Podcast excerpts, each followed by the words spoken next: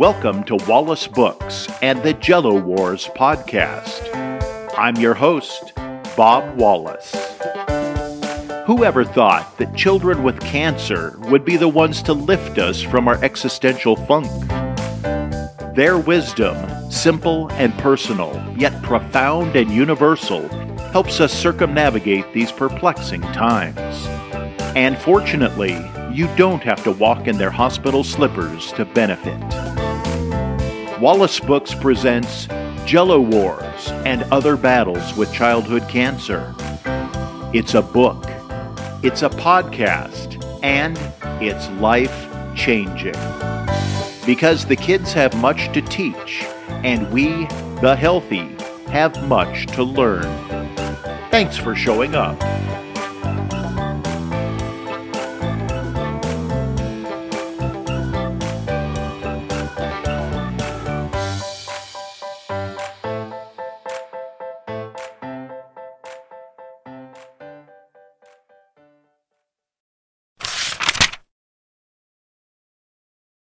Here in outer space, we enjoy hundreds of thousands of space miles and a metric buttload of elbow room. Black holes? Not that big a deal. But an exploding nebula, now that's a sight. We watch the Earth rise and set, along with 400 million other stars and planets. It's quite a view. Well, it used to be. Recent years have brought a proliferation of space junk to our galaxy. Governments and private entities discarding waste indiscriminately is like Grandpa Lester throwing his PBRs out the window of the Buick in the 1970s without a moment's thought of the generations to follow. Have we learned nothing? Strike that. We've clearly learned nothing. We have discarded capsules, used booster rockets, and come on, is that a Tesla? The hallmark of a ruined planet is that to save it, you'll ruin another and another, and another. When Earth Boys bring milkshakes to the yard, please deposit your cup in the proper receptacle. You want to earn the respect of alien life forms? Start by picking up after yourself. Show some responsibility. Don't be an ass. This ad brought to you by Ixnay with the Unkj Soleil.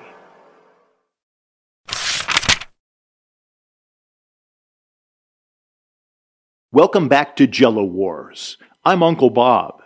The question has come up as to where the moniker Uncle Bob comes from.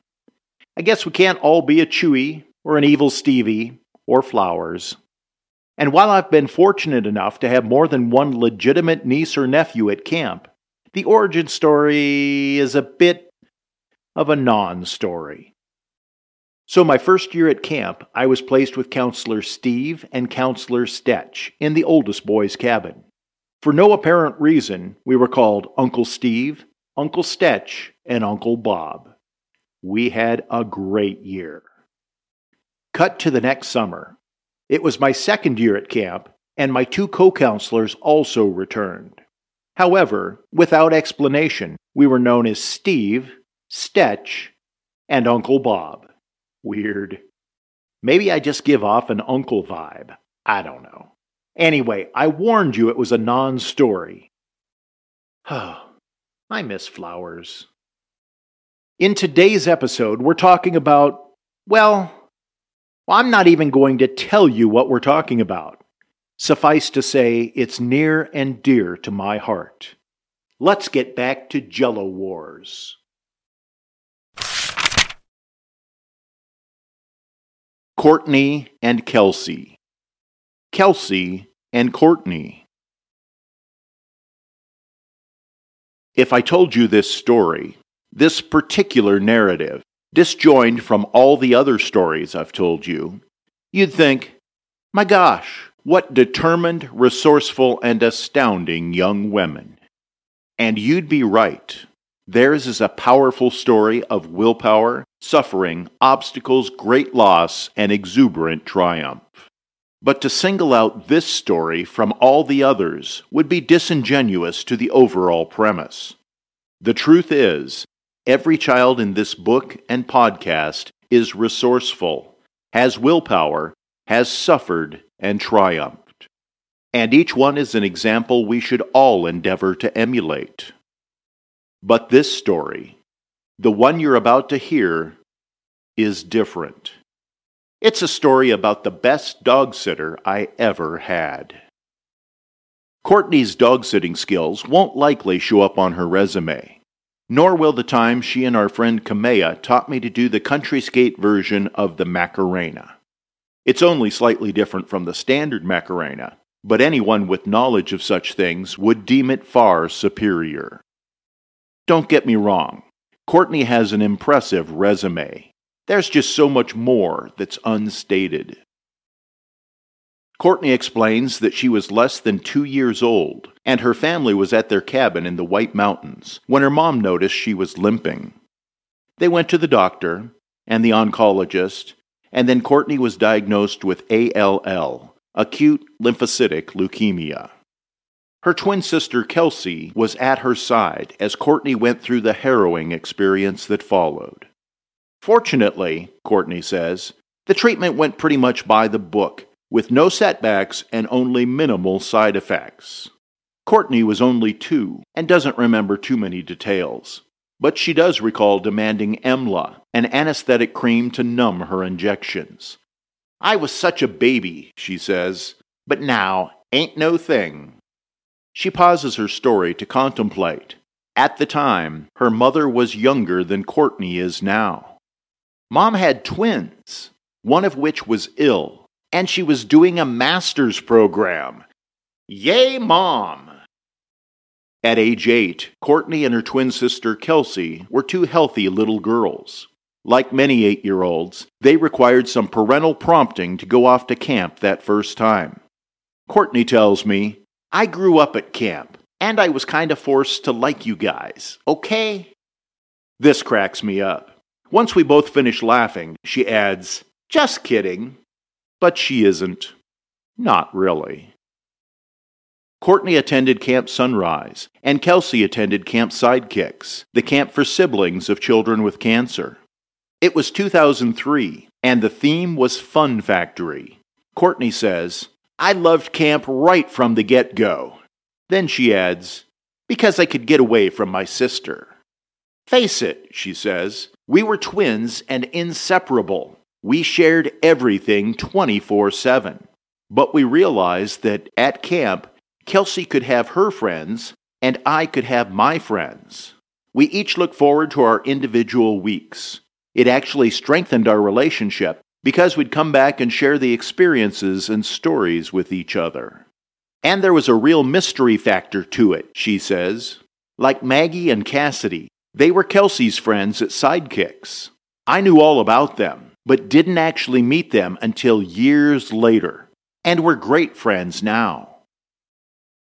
Life was good to the girls until a couple years later when Kelsey was diagnosed with cancer. She was 10 and diagnosed with ALL, the same form of cancer Courtney had battled years earlier. This time, Kelsey went through the harrowing experience of chemo and radiation, her twin sister at her side. Kelsey had a harder time in treatment, but pulled through like a champ. The odds of Courtney and Kelsey being twins were small. The odds of either one of them being diagnosed with cancer was tiny. And the odds of both Courtney and Kelsey having cancer was astro stupidly minute. Yet, odds be damned, they'd won the trifecta. Both girls were now survivors of childhood cancer and both were siblings of a child with cancer. This unfortunate turn of circumstances left each of them uniquely eligible to attend both Camp Sunrise and Camp Sidekicks. Courtney chose to continue at Camp Sunrise, while Kelsey chose to remain at Camp Sidekicks. As twins, Courtney reminds me, we really did need our own space. They grew into two beautiful young women, with a whole world of possibility before them. At 16, both of them went through the camp's LIT program, Leaders in Training. I apply the skills I learned there to this day, Courtney says. Seriously, It's all about taking initiative and honing your ability to work as a team. Courtney still has her LIT handbook. In case I need to look something up in my bag of tricks, she says, I'm constantly going, Hey, I learned that at camp. The two sisters graduated high school and set off for college. But once again, tragedy befell them, as, at age 19, Kelsey was again diagnosed with cancer. But this time the diagnosis wasn't the same. This time it was supratentorial PNET, a primitive neuroectodermal tumor, which is an extremely rare form of brain tumor. Kelsey underwent a lengthy treatment of chemo, stem cell transplants, and proton radiation at MD Anderson Cancer Center in Houston, Texas. Kelsey was in treatment when Courtney became a first year counselor at Camp Sunrise. The experience was fulfilling, but her sister was always on her mind. Kelsey's cancer treatment continued through the year, and upon returning home from her second summer as a camp counselor, Courtney was informed that her sister's condition had been downgraded to terminal. Later that year, Courtney lost her twin sister, and we all lost a piece of our hearts. Come spring, a small group of us gathered at an idyllic clearing in the woods at camp. We scattered some of Kelsey's ashes where she'd spent time as an LIT. Fond memories, a painted rock, and an abundance of tears mark the spot. But the story doesn't end there. Cancer blew a hole in Courtney's life and scattered shrapnel throughout her entire support system. It's remorseless, Cancer supplanted her carefree youth with misery and sadness. But Courtney and Kelsey had a loving family and a supportive community. Courtney had more than a little mettle and a staunch determination. She weathered the brunt of the storm and emerged not unscathed, but stronger and mind bogglingly awesome.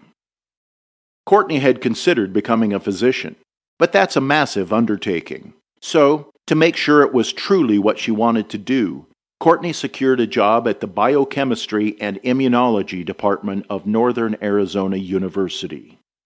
During her senior year of undergrad, she conducted research testing immune cells and their effects on cancer cells.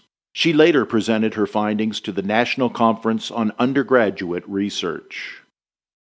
Courtney embodied empathy, determination, and willpower. She combined that with equal portions of Kelsey's empathy, determination, and willpower. And together they set out to make their mark on the world. Back then, Courtney told me, I definitely loved the research side of it. And, not surprisingly, she added, and I'm passionate about pediatric oncology. A lot can happen, but I may ultimately end up there. It was no surprise when Courtney was accepted to medical school. She's currently doing her core clinical rotations in her fourth year of med school.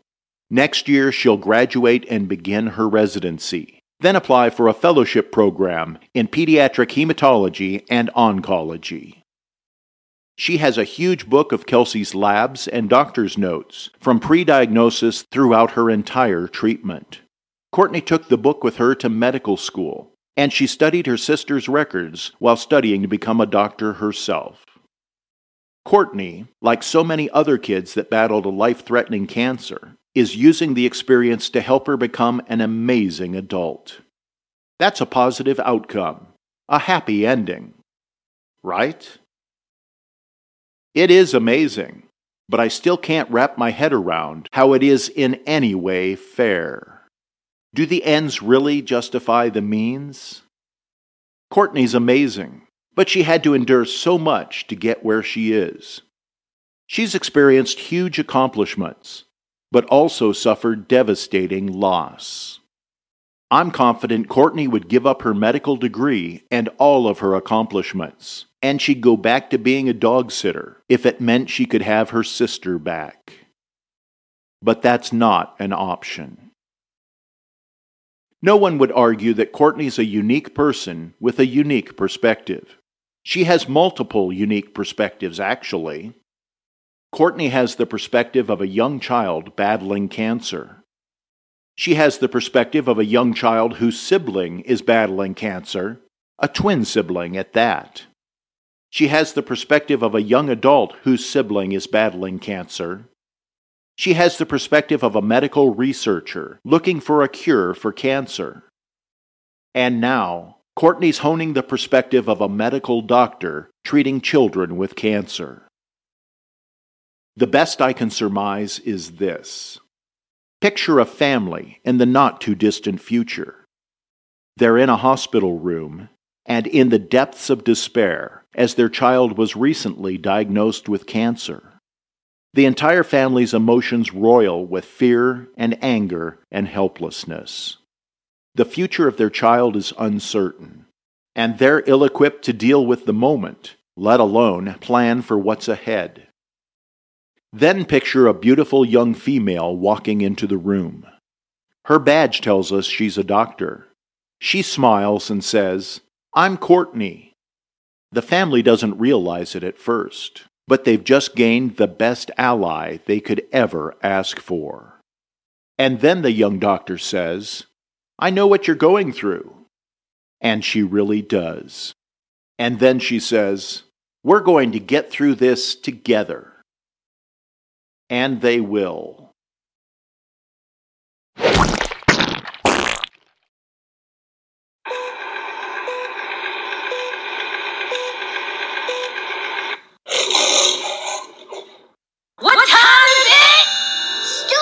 Time What time is it? Story time. Story time with Uncle Bob. Huh, ain't that funkin' now? Welcome back to the continuing story of the Snurf that snarfed Camp Sunrise.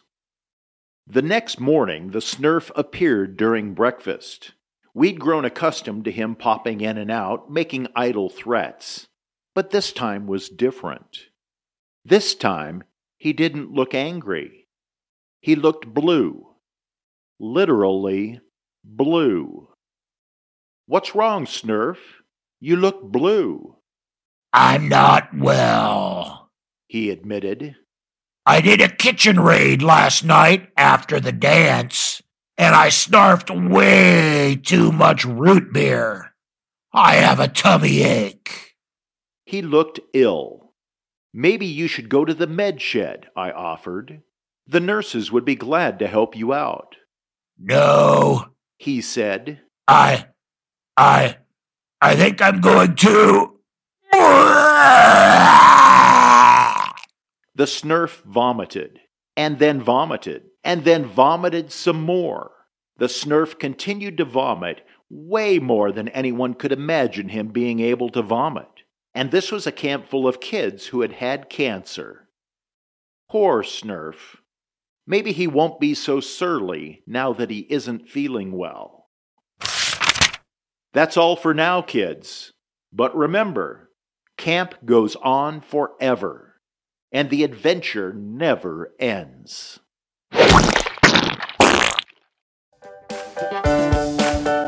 Thanks for tuning in to Wallace Books and the Jello Wars podcast. The kids of Arizona Camp Sunrise have been my greatest mentors and they're here to assist you too. You can find additional episodes of the podcast and more about the book, Jello Wars, and other battles with childhood cancer at wallacebooks.com. That's W A L L A S S books.com. Just go to the website or search Wallace Books wherever you get your podcasts. And be sure to subscribe and like. You can learn more about Arizona Camp Sunrise at azcampsunrise.org. Podcast theme music by M Dub Music. Sound effects from Sonic Boom. Keep listening to Wallace Books Jello Wars podcast and let the kids change your life for the better. See you down the road.